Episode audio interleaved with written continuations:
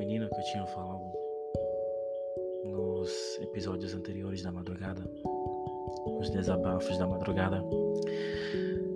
Pois é, acabei de terminar com ele. A gente sentou, teve uma longa conversa, tentei explicar de diversas formas o que é que não estava se encaixando, enfim, não vem ao caso agora, sabe, é, sobre o assunto, não vem ao caso mesmo, nem agora, nem em momento nenhum, mas terminamos. E eu tô muito mal, mas ao mesmo tempo tô muito leve, sabe? Porque eu não sentia que isso ia pra frente. E eu não quero entrar, e não queria entrar em um relacionamento com alguém do qual eu não sentisse essa vontade. Talvez, é, parando pra poder pensar, tenha sido o fato dele ter levado isso muito rápido. É, sabe, ele começou a me apresentar para as amigas de trabalho dele e me apresentou para uma amiga da igreja dele. Enfim, e eu não sei também se o fato da religião dele acabou me impedindo também de...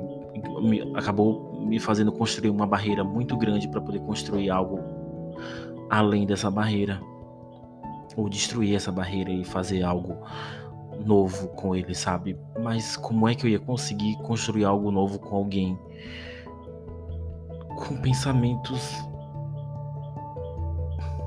Eu não vou entrar nesse assunto porque, segundo ele, eu uso essas justificativas para poder não construir algo com alguém, só que não é verdade. Ele disse que eu não estava bem comigo mesmo para poder entrar num relacionamento e estava usando essas desculpas para poder não tentar algo.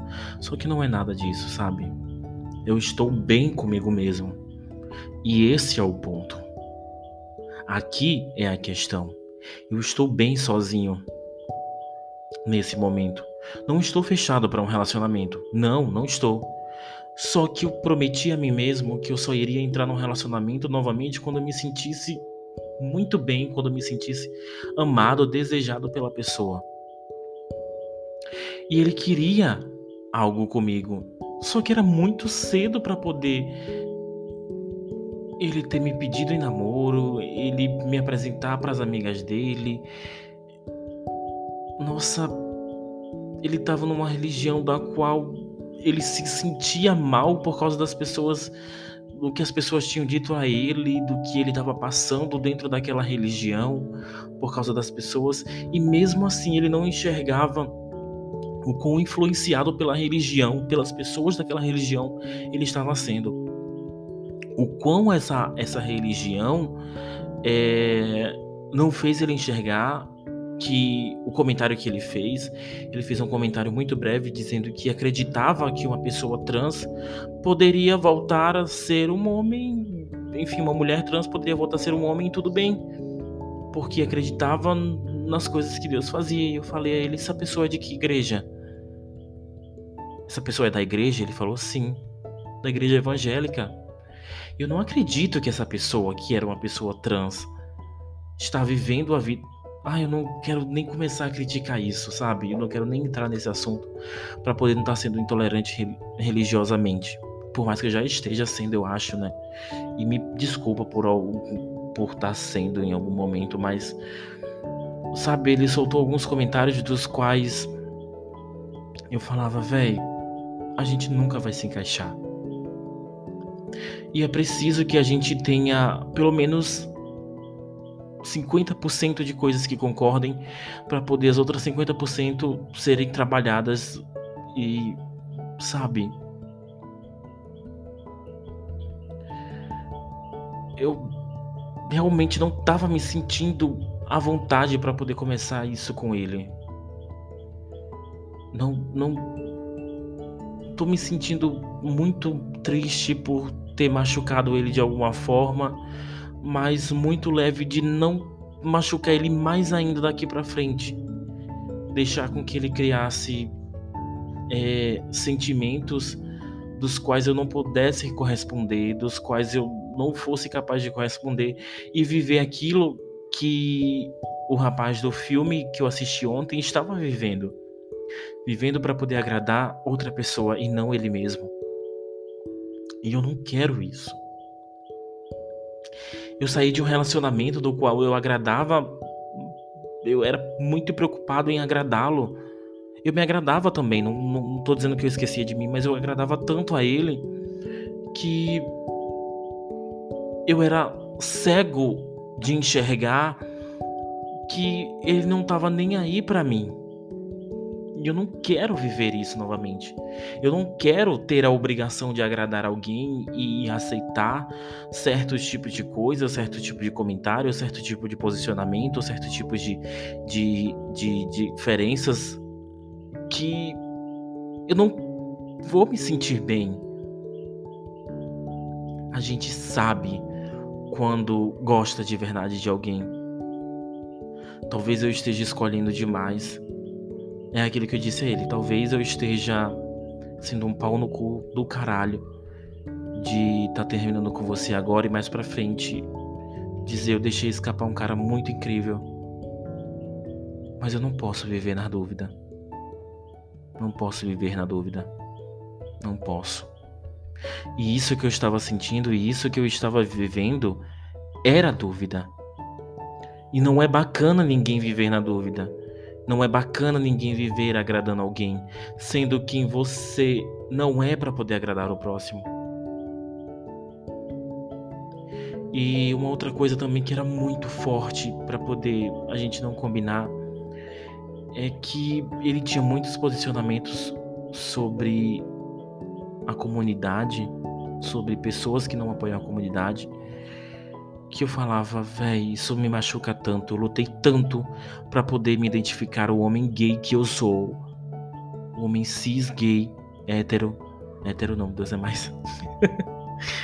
O homem cis, gay que eu sou. Saber quem eu sou hoje em dia pra poder ter que lidar com uma pessoa que não sabe quem ela é. Não tô, não tô pronto pra isso. E não vou enfrentar isso.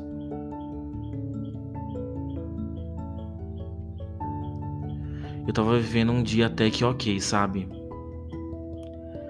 Mas, enfim, tinha que acabar de uma forma drástica, né? Porque se não acabasse de uma forma drástica, não seria Washington. Eu não estaria aqui desabafando com vocês. Eu não estaria compartilhando uma dor, um sentimento, uma dúvida da qual, sei lá, é, muitas pessoas possam se identificar. Mas eu tive papos super profundos, super, tive papos super profundos com pessoas, desde o primeiro desabafo até hoje, que só me fizeram concretizar mais ainda de que isso não ia dar certo. Não tô dizendo que essa opinião dessas pessoas interferiu de alguma forma, não, na minha decisão hoje, mas que só fizeram me esclarecer mais ainda de que o que eu estava sentindo era de verdade, de que não deveria levar adiante. E talvez sim eu acabe sozinho, porque eu não tenho beleza para poder oferecer a ninguém, eu não tenho um corpo belíssimo para poder oferecer a ninguém. Tudo que eu tenho para poder oferecer sou eu, sou eu mesmo.